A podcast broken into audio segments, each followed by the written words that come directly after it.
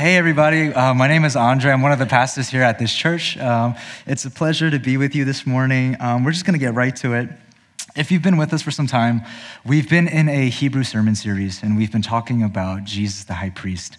Um, it's been amazing. It's been so rich and so deep. But in light of today being membership induction Sunday service, we're going to take a pause from Hebrews and we're going to take some time looking at a passage in 1 Corinthians chapter 12. So if you have your Bibles up or your phones, please find 1 Corinthians chapter 12. Uh, we're going to be looking at verses 12 to 26. And Today, I'm going to be reading from the NIV, okay? So if you can choose your um, version, please choose that one. If not, just feel free to look behind me. 1 Corinthians chapter 12, verses 12 to 26.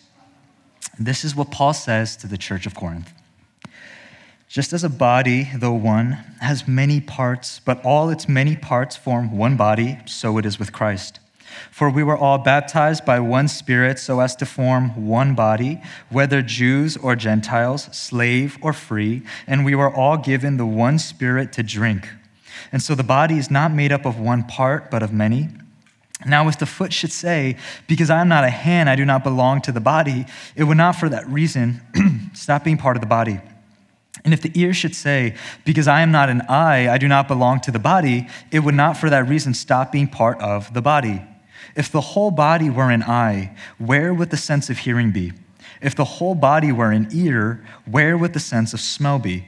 But in fact, God has placed the parts in the body, every one of them, just as He wanted them to be.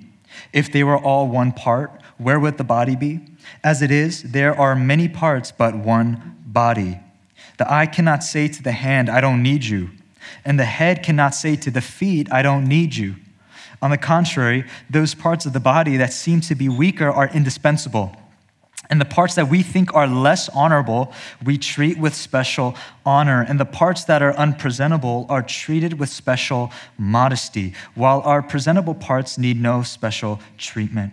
But God has put the body together, giving greater honor to the parts that lacked it, so that there should be no division in the body, but that its parts should have equal concern for each other. If one part suffers, every part suffers with it. If one part is honored, every part rejoices with it. This is the word of the Lord. Thanks be to God. Um, as you can see, today is a very special day for us here at Mosaic Christian Fellowship. And the reason is because we just had the honor and pleasure of bringing in 24 new members into our community. And it's been amazing uh, to see that you guys commit to this community. It's been awesome to see that this is a community that you see yourselves fitting in.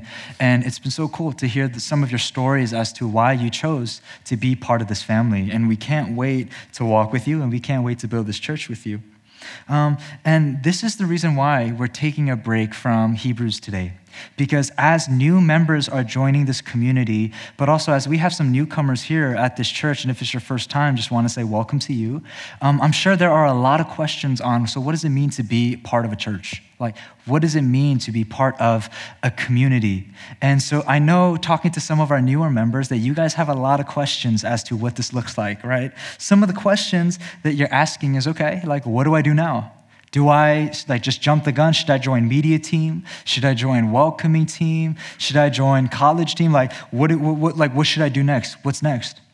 And then talking to others of you, I know some of you have this deep, deep fear in your hearts where you're thinking, please don't make me co-host on stage please do not make me do announcements, okay? And if there's anything I can promise you, you will be up here soon, okay? It's just a matter of time. So just get ready, just start practicing. It's a matter of time. Or you might be asking yourselves, what does it even mean to be a member of this church? And the fact that I took these vows, do they even mean anything? And I know our newer members are not the only ones asking this question, but there are others of you who've been part of our community for some time who are asking the same kinds of questions. And while I could list out for you every ministry serving opportunity that we have available, while I can tell you about every single approaching event, like the Thanksgiving banquet we have next Saturday, make sure to come out to that and while I could tell you every other need in our community to paint a picture for what it means to be part of this community, I'd rather look at a specific image that our text is showing us today and that the rest of the New Testament tells us about, and it's the idea that the church is a body. That's the image I want to use to communicate to you what does it mean to be a part of this church. You need to know that this body is made up of a bunch of people who are brought together by the love of Christ. Right? And just in the way that this physical bo- that our physical bodies have many parts that are connected and that depend on each other, so are we created by design to be connected with God and to depend on each other. It's the same thing. And that's why I named the title of my teaching today From Independence to Dependence. Because that's where Jesus is taking you and me in all of our spiritual formation. The moment we placed our faith in Jesus, he begins to teach us how to surrender our independence and then to practice dependence. And I know this is countercultural from what we've been told our whole lives because independence has been the goal, right, parents? We're trying to teach our children how to be more independent. For us who are younger folks, we also like we've been raised to be independent and things like that. Independence has been the goal. And we've been told that true maturity looks like financial independence. It looks like independence from your family. It looks like independence from societal norms. And some of this is true to an extent. But we also believe more destructive lies about independence that goes directly against our spiritual formation. We believe lies like, I can only trust myself because others will hurt me. We believe I need to keep my struggles to myself because I don't want people to think that I'm weak. Or we believe that I need to pursue this image of being self made because I never want to be looked down ever again. So, in all of us, we have some form of a lie that we believe about independence that Jesus wants to unravel. But according to Jesus, if you call yourself a follower of Christ, true maturity is not more independence, but it's actually more dependence. It's leaning on Jesus and his community when finances are a big question mark, when you have no idea how to raise your children, and you, when you feel like you're so lost in this world. That's where dependence kicks in and it saves your life. And leaning on Jesus and his body will even heal you when you've been when trust has been broken by people you told some of your deepest darkest secrets to even if it was done by people who called themselves Christians and in fact, if that's you, that's more of a reason to come to Jesus because if there's anyone who knows the brokenness that you feel, it's Him. If there's anybody who knows how to weep with your brokenness more than you do, it's Him. And if, if you've been part of the church long enough, it doesn't take long enough to realize that the church is a messy place. And we've seen throughout history what the church has done at its worst. But when the church is at its best, when the church is working as the body of Christ together for God's glory and for the good of all he loves, we're unstoppable. We can't be beat if that's how we're operating. But it first begins with surrendering our independence and moving towards dependence. So I have two points for us today, and the two points are this the call to dependence and the culture of dependence. Those are the two things I want to talk about today. So if you're taking notes, the call and the culture. So uh, let's, look, let's look at the first one, the call. Read verses 12 to 14 with me. This is what Paul writes to the local church of Corinth. Just as a body, though one, has many parts, but all its many parts form one body, so it is with Christ. For we were all baptized by one Spirit so as to form one body, whether Jews or Gentiles, slave or free. And we were all given the one Spirit to drink. Even so, the body is not made up of one part, but of many. What these verses are saying is that just as a person has many parts to him or herself, like their arms, their legs, their feet, their hands, their torso, their neck, and, and it all comes together to form one whole body, so it is with Christ. that in Christ there are many parts or people from all different backgrounds, from all different places, kind of like the members that we have today, because they're not all from here. Some of them are from different places. But the, the, these parts have various gifts and, and passions who come together to form the body of Christ. So, in this picture Paul gives, we see both an image of unity, but we also see an image of diversity. And the best expression for this idea of both unity and diversity working together harmoniously as one entity is the church. That's the church. But Paul doesn't write these verses to simply just tell you and me, like, that's the church. But he takes it a step further and he's placed his church in your hands. And now he says, guess what? You're the church. You're called to be part of this body. When he writes in verse 13, we were all baptized by one spirit so as to form one body, Paul is saying that the moment we become Christians and we place our faith in Jesus and we have a relationship with him, we automatically enter a relationship with the church. This means the Christian experience is not only a vertical one between us and God, but it's a horizontal one between us and his people. And the Bible will go even further and say it's actually the vertical relationship that sets the precedent of the horizontal. We all know the greatest command that Jesus says, right? He says the greatest command is to, is to love God with all yourself, with everything that's in, within you, and then to love your neighbor the same. And what Jesus is saying is that, the, is that your genuine love for God, it can't help but inevitably spill over in love to your neighbor. That's what he's saying. That's the connection he's making. And Jesus even goes further and connects himself so close with the church that Paul explains this concept in the book of Colossians, and he describes Jesus as the head of the church, which is his body. So Paul goes even further and says, Jesus is the head of his church, which is his body.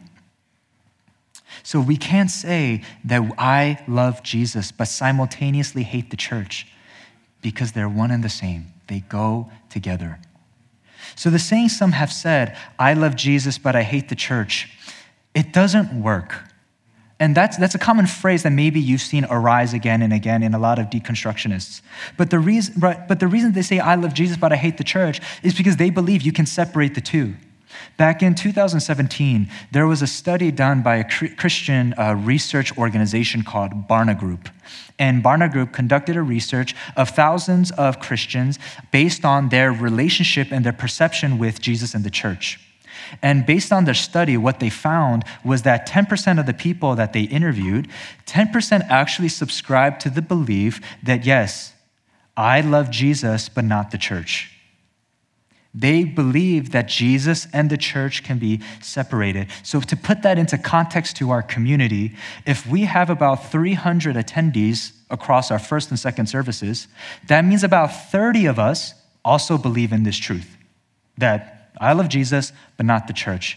And to give even more context, that's about the 24 new members that just became members in our community. That's the size, that's the, that's the population group. 10% about 30 people in our community believe that Jesus and the church can be separated. Jon Tyson, a pastor in New York City, he kind of explained it this way. Right? So I want you to imagine, imagine um, somebody came up to you, right? And imagine they said, Hey, I'm really attracted to you, really interested in you, I want to date you.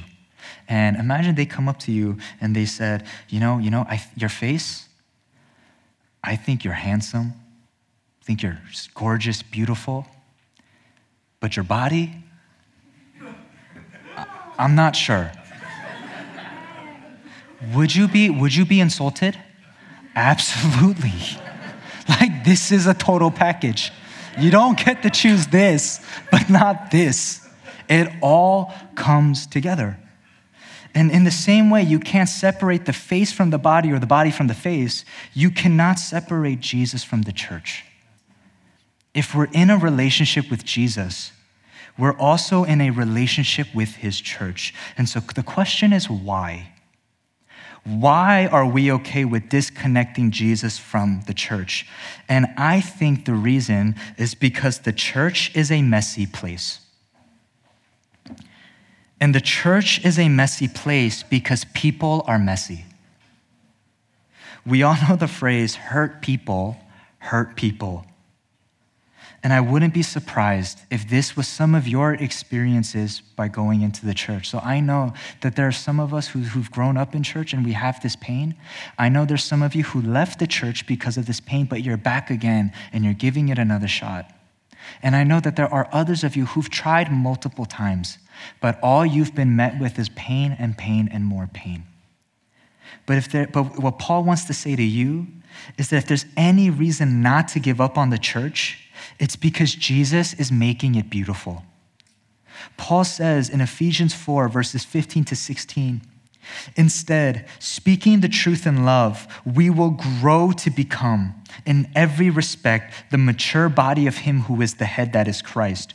For from him, the whole body, joined and held together by every supporting ligament, grows and builds itself up in love as each part does its work. Did you catch verse 15 where Paul says, We will grow to become? We will become?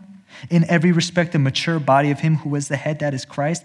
He's saying that right now, the body doesn't fit proportionately with the head, but it will grow into it one day. It makes mistakes, it messes up. But the promise is that Jesus won't give up on maturing his church, and that means that Jesus won't give up on maturing you. He won't give up on maturing me. You know, the church right now, this body, it doesn't have a six pack or a beautiful figure. In many ways, this body is sick, it's wounded, it's hurting, it's broken. It has a terrible diet, it doesn't exercise. But you know what? Aren't we like that too? Right? Like, aren't we spiritually hurting? Aren't we spiritually unhealthy? Don't we have a terrible diet because of the junk we consume from this world? And don't we have a difficult time exercising our beliefs in this world? So even though we look like this, does Jesus cut you and me off from his body? No. But Paul tells us he instead commits to strengthening that part of him that's that's weak so that it matures. So if Jesus remains connected to us, how can we be so quick to disconnect ourselves from the church? How can we remove ourselves just because things don't meet our expectations? Imagine if the arm were to say, Man, the feet, I really hate my feet. So I'm going to cut my arm off from my body. What would happen to the arm? The arm would become lifeless, it would become malfunction, but also the body will suffer because of it. The body will be in shock. And so, in the same way, if you cut yourself off from the body of Christ, not only will your spiritual life wither away, but you will hurt the body of Christ. In a conversation I had with one of my friends about this passage, he said, You know, at least some people feel like they're the arm. It's a pretty important body part, if you ask me. At least some people think they're the neck. Me, I feel like the toenail of Christ. And, and I looked at him and I was like, dude, have you ever had your toe broken, your toenail broken? I have when I was in fifth grade and my friend rolled his skateboard over my toe. And having to forcefully remove that nail so that the next one can grow, it hurts. The whole body feels it in the same way. Your spiritual health depends on being in a relationship to Jesus. Your spiritual health also depends on being connected to his body. And this is why you and I are called to move from a position of independence to one of dependence. So now let's look at our second point. So, what does this culture of dependence look like? In the next set of verses, in verses 15 to 26, Paul begins to write about the culture of uh, what the church looks like when they learn to depend on each other and when they learn, when they begin to view one another not as strangers, but as parts together belonging to the body of Christ. And what's interesting about these next set of verses is that Paul is, is addressing two types of people in this passage. So when Paul uses, you know, imagery of like a body part talking to a body part, he doesn't actually believe that body parts can speak, right? He's, that's a metaphor of trying to get the message across what the language was of certain people in this community and what they were saying to each other. So the first group are those who are in the community, but they feel like they don't belong in the community. The kind of verbal and body language they were using was, I don't belong here. And you see this in verses 15 to 16. Now, if the foot should say, Because I am not a hand, I do not belong to the body, it would not for that reason stop being part of the body. And if the ear should say, Because I am not an eye, I do not belong to the body, it would not for that reason stop being part of the body. So, right there, you see the first type of people who feel like they don't belong here. Now, the second group of people Paul addresses are those who feel like the church is their high school kingdom, right? You, we, all can, we all know those kind of people. And so think of mean girls, right? Like the church is their stomping ground. The church is where they feel like they're a boss. Like they're, they're, they're one way, a church so different out in the world. And, and these are the type of people, rather than bringing people in, they're pushing people out because they think other people are less than them. And the verbal and body language they were communicating was, I don't need you. You don't belong to the body. And you see Paul rebuking these folks in verse 21. He says, The eye cannot say to the hand, I don't need you. And the head cannot say to the feet, I don't need you. So, on one hand, you have those who are struggling, fighting to belong in this community. But on the other hand, in the church of Corinth, you have people who are not allowing the culture of belonging and dependence to foster here. And the reason this was happening was because in the first 11 verses of our chapter, Paul talks about spiritual gifts. He's talking about how each member of the community, each body part, has gifts given by God as he sees fit for the building up of each other. And some of these gifts are the gift of teaching, right? If you're like P. Doug, they're teaching, worship, acting all in one, right? Another part of these gifts are leadership development, hospitality, administration, encouragement, prayer.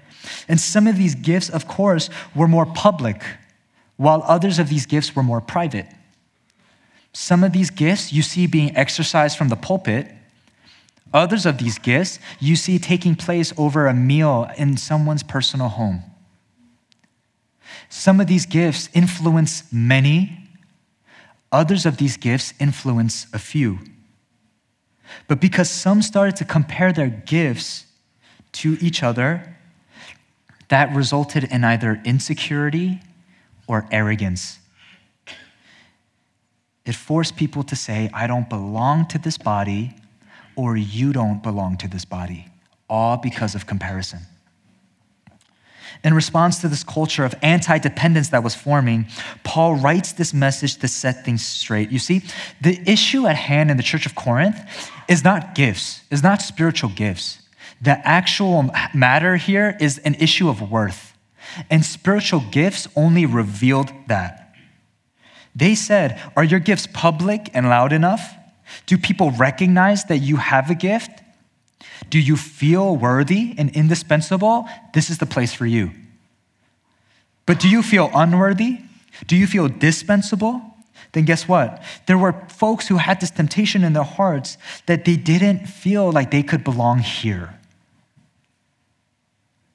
Even though Paul said God provided you gifts that's perfect for you to influence those around you, they viewed these gifts in competition with one another rather than the benefit of each other.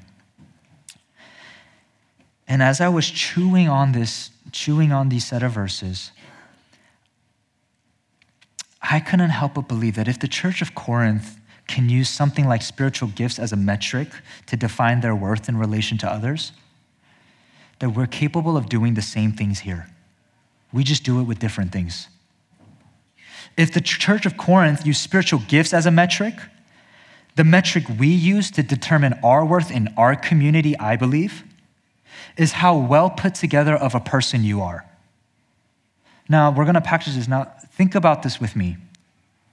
We live in Bergen County, and this place that we live in is wealthy, educated, comfortable, and a hyper individualistic collection of cities, just like Corinth. So, what does this mean? This means the kind of people that are accepted here and elevated here are those who have their careers together, are socially adept, somewhat attractive, cultured, and for the most part, independent. And do you know how I know this is true? Who are the types of people you and I befriend?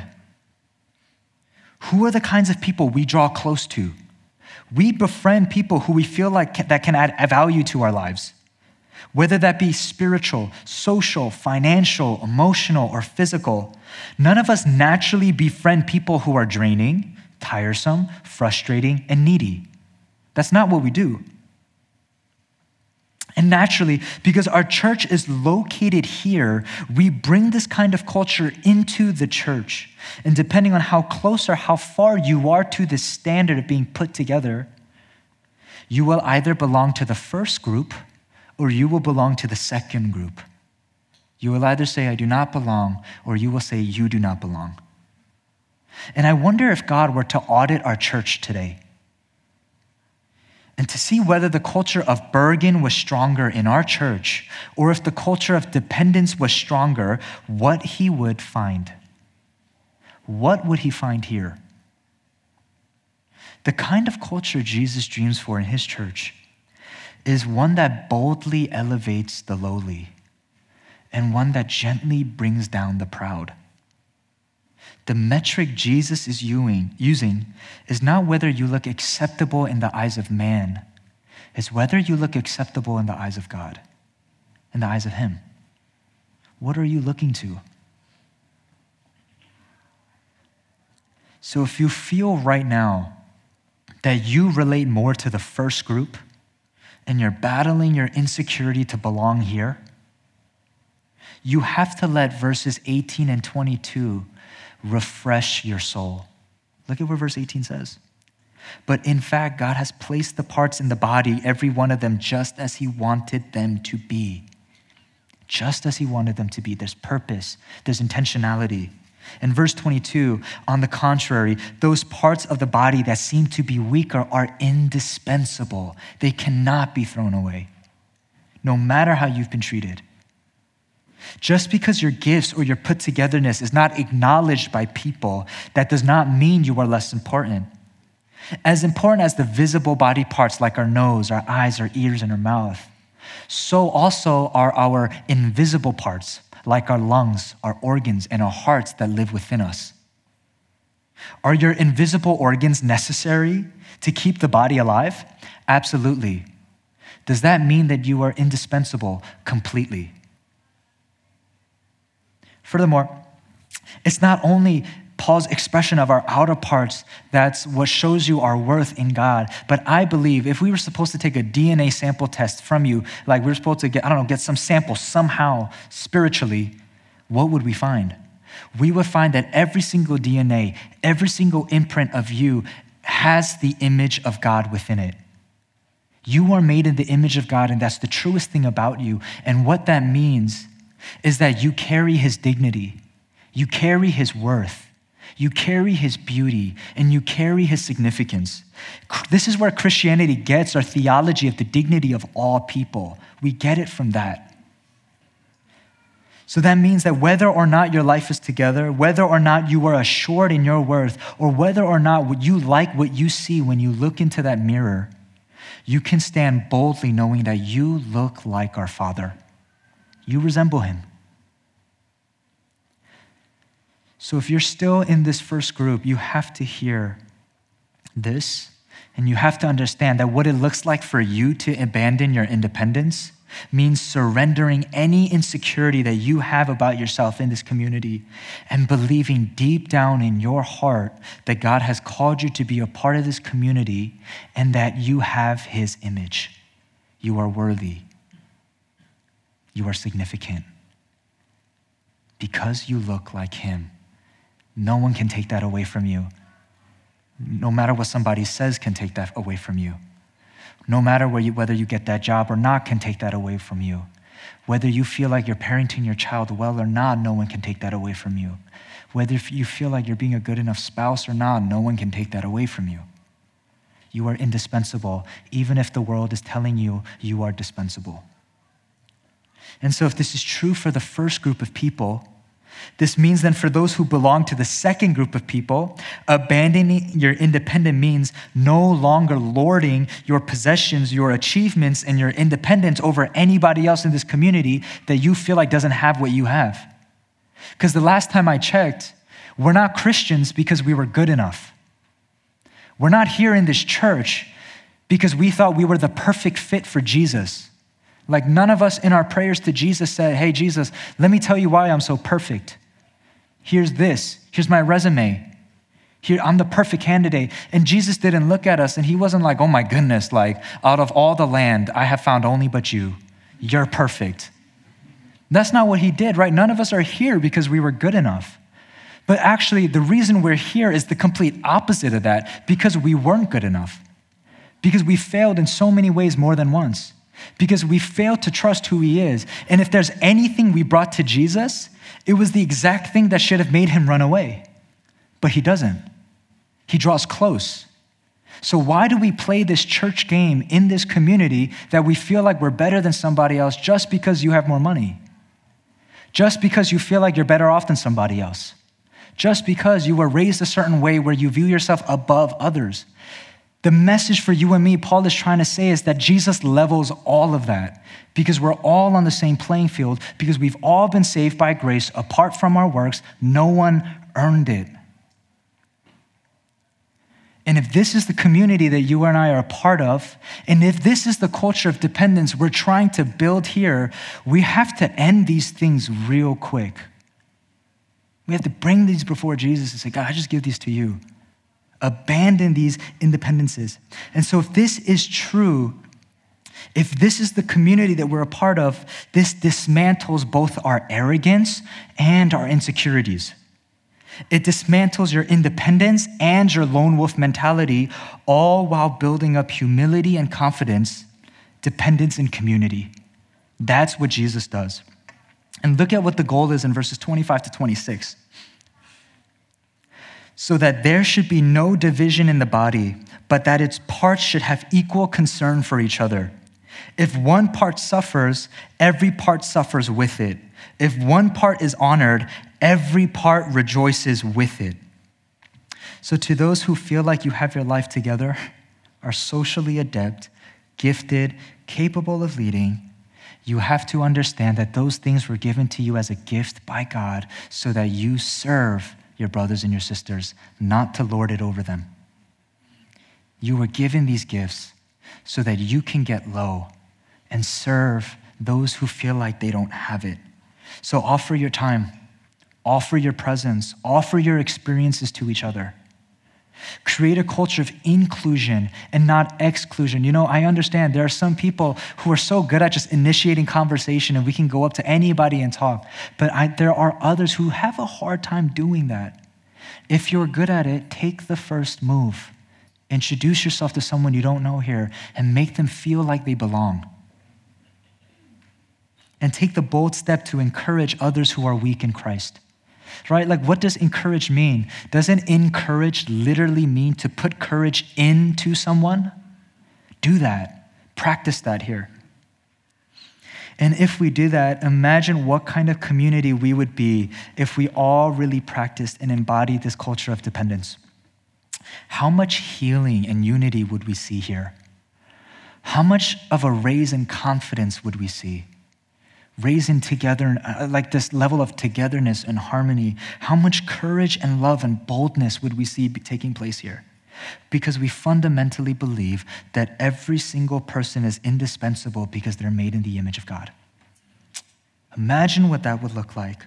This is the culture of dependence. And when we begin to practice this, our community will abandon the language of I do not belong to this body, and instead, we will remind ourselves, I do belong to this community.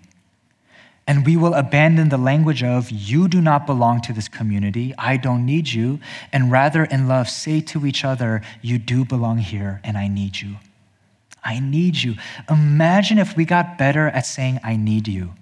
You know, I think, I think some of the hardest things to say in life is, I'm sorry, I need you, and Worcestershire sauce. I just think that third one is one of the hardest things to say. right? Imagine if we said those two things more I'm sorry and I need you. How much better would our friendships be? How much better would our marriages be? How much better would our, our, our, relationship at work be if we can just get better at saying, I'm sorry and I need you? And, and in the gospel, in this Christian community is where we can practice that because none of us are trying to act like we're something that we're not here. But we bring ourselves, our full selves. So, where do we get the power to do this? Where do we get the power? The power comes when you see God, the truly independent one, who by definition does not need anything or anyone, make himself so vulnerable and dependent through a form of a baby, the ultimate image of weakness and vulnerability. And then he grows up. And even though he's God, he's abandoned by his friends. He has no one to depend on. And even when he asks his disciples to pray for him, they fail. And he goes to the cross and he dies at the hands of his creation, his creation whose every breath, every every blink, and every action depends on him. He dies. When you see God like that, when you see someone like that so high gets so low, someone so capable gets so weak, you know what that does? That disarms our defensive walls of trying to be strong, and it allows us to be weak. Whenever you have a hard time trusting in people, leaning on people, depending on people, look to Jesus. And let verse 13 remind your heart when Paul says, For we were all baptized by one Spirit so as to form one body, whether Jews or Gentiles, slave or free, and we were all given the one Spirit to drink. Uh, let's spend some time in prayer together at this time.